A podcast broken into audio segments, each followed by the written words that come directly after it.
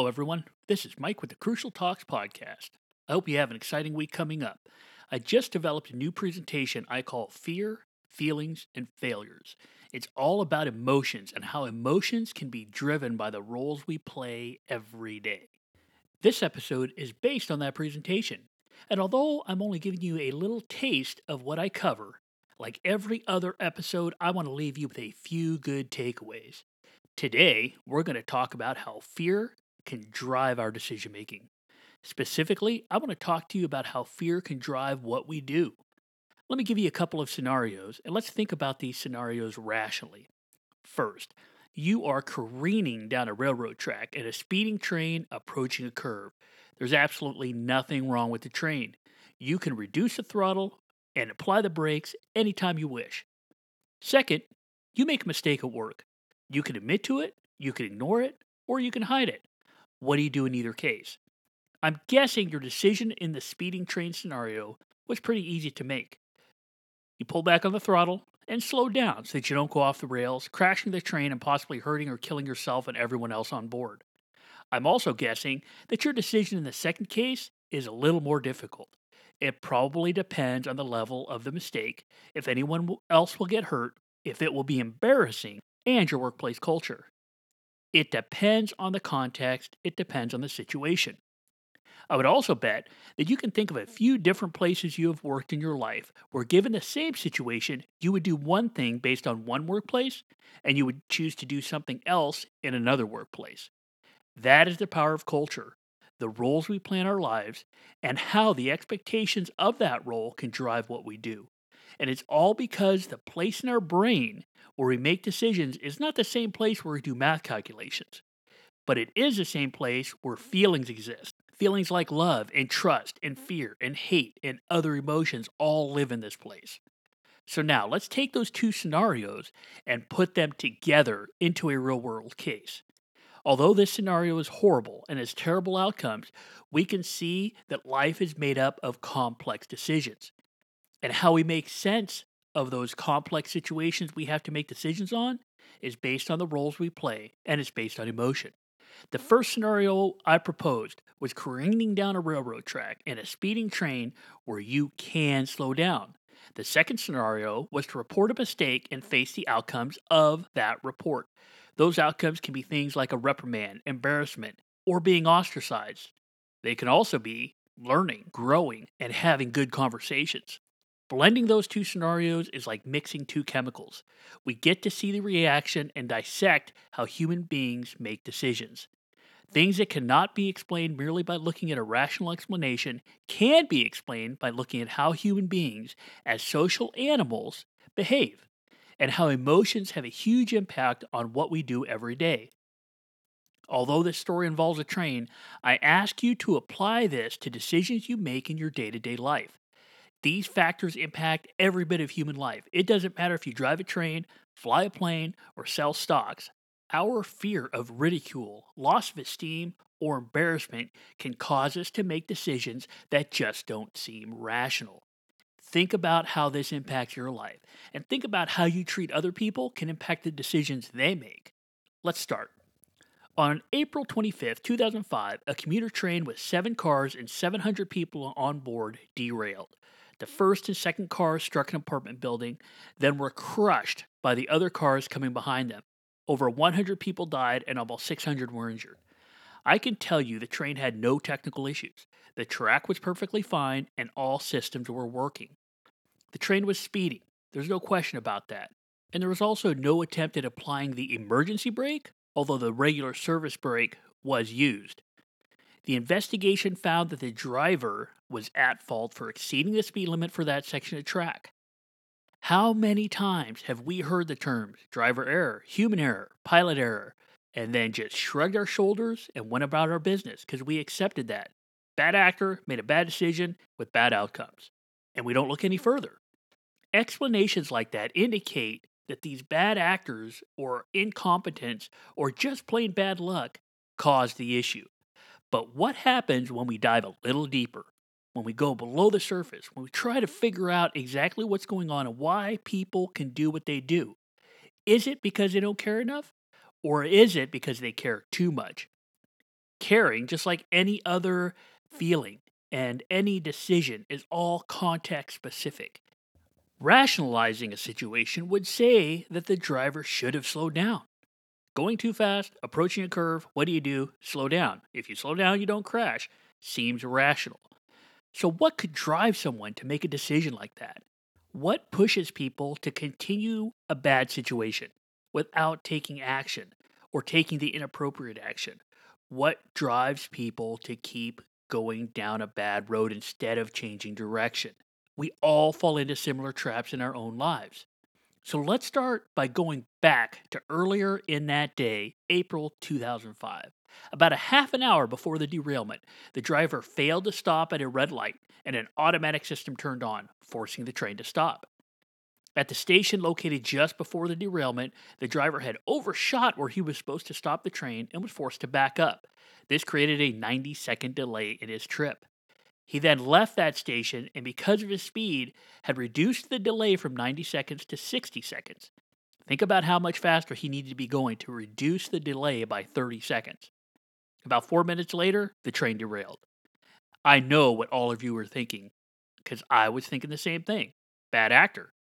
Proximate cause is a driver's decision to speed. I also know that you're probably thinking the other decisions, such as stopping in the wrong location, running the stoplight, all point to driver incompetence, driver not paying attention, bad actor.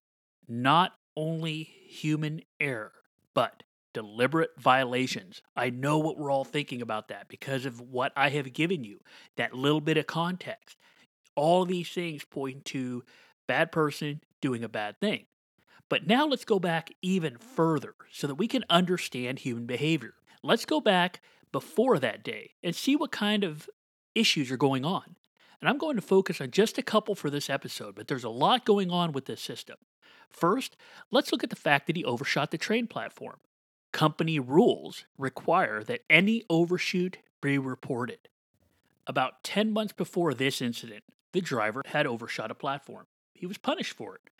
And I mean punished, not just reprimanded, but sent to re education. And this isn't just a training program. This is something that people that get in trouble in this company, they are forced to go to. It affects them financially, and it is workplace bullying, for lack of a better term. They're not told how long they're going to be there. They're told to do menial tasks.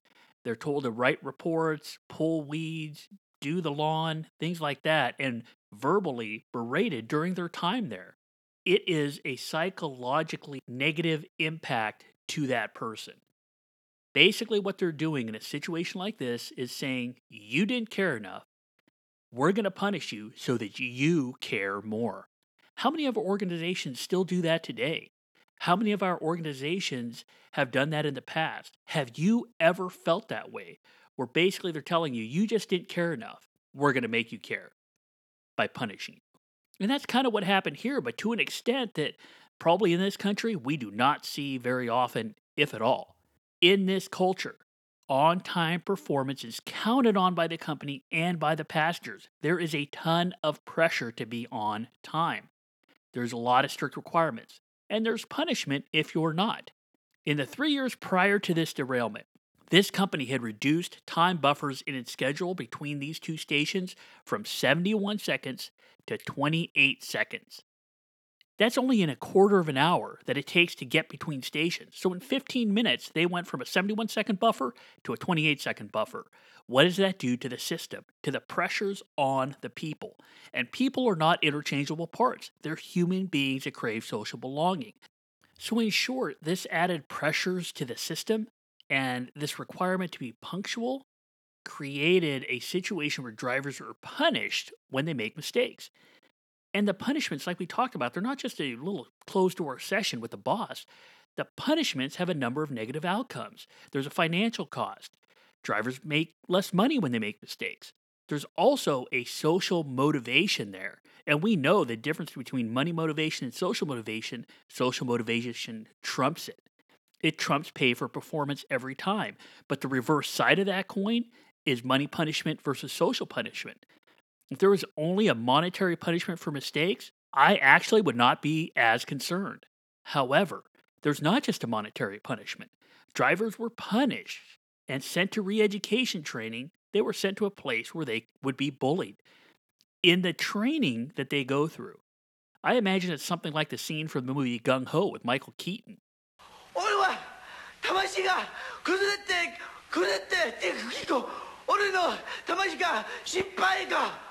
俺の真取れ取れない口もしてるに若涙と汗が注ぎ込み Oh, jeez.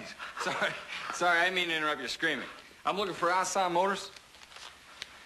You know, Assan Motors, anybody know where it is? I'm like really lost. I have no, I don't have a clue where I, I don't know, am I still in Japan? You must want executive building. Uh, right. You are in the wrong place. Okay, where's the right place? One block over. Ooh. Guess who got out of the wrong side of the bed this morning? hey, these are nice ribbons. Those are ribbons of shame. I'd wear them on the inside if I was you. Thanks a lot. Hi, hi. It's a negative social motivation. They want to do what they can to stay out of that. When your job is to drive a train, or the role you play is supposed to be driving a train, but you're forced to, to do a different task. You're forced to do the lawn, pull weeds, write menial reports. It's clear to me that this re education is for embarrassment and would definitely cause feelings of shame. In short, the program that they sent drivers to for doing the wrong thing was stripping away levels of esteem. So, where there might be a money punishment, I'm not as concerned with. The social punishment, I'm very concerned with because I can see it tearing away at the esteem of people. And that will dramatically affect what decisions people make. So, we know the driver was speeding. We also know he only applied the service brake and never reached for the emergency brake. He died in the crash, so we can only speculate why. But the rule of the company was that anytime the emergency brake was applied, another infraction would be there to be punished. Is that why he didn't reach for that emergency brake? I would hate to be in a system where, in an emergency, you don't take action because it hurts your self esteem, because you know you'll be punished for it, because the system is so punishment he- heavy and negative that you can't do what you need to do in an emergency. So, what can we learn from this? The first key takeaway is understanding the absolute importance of esteem to people. Esteem is one very important reason why people choose to join or leave groups. The roles we assign people in our lives and in our workplaces are very powerful because they provide people with feelings of esteem and identity. Strip that esteem away, and people feel awful. Threaten that esteem, and people will do what they need to do to protect it. The second key takeaway is how punishment can impact the learning cultures in our organizations. Bullying in the workplace is unacceptable and tears apart motivation and trust. It's also the way that some people in some organizations do business. I know what has happened to me, it still happens today. It's an unsophisticated and immature way to run any group or organization. It will also drive people to make decisions that could be counterproductive to the overall goals of the organization. In short, it causes people to spend a ton of energy protecting themselves, where they're trying to hide things, where they're trying not to report things, where other people cannot learn from mistakes because of this negative connotation and the effect to self esteem that it has. They spend all of their energy looking inside the organization to protect themselves when that same amount of energy could be spent looking outside, doing productive things for each other, for the company, for the organization. And we need to have these cultures where we take advantage of every opportunity to learn. Learning helps us build leadership and safety capacity in our organizations. Without that learning component, we are stagnant if we create cultures where mistakes are not reported, where required reports emotionally hurt people, they aren't going to want to say anything. In fact, they may try to hide things. Of course, we need accountability, but we also need to understand that the reason most people don't take action or make notifications about issues is because they don't want to be embarrassed. They don't want to lose self esteem. We can have stronger organizations and healthier cultures when we remove stigmas so that everyone can learn and everyone can see that we are all truly human beings. And the one constant with human beings, we're going to make mistakes. There's a lot more to this case, and it makes an absolutely fascinating study on how esteem and emotions can drive our decision making. Today, we focus on just a couple.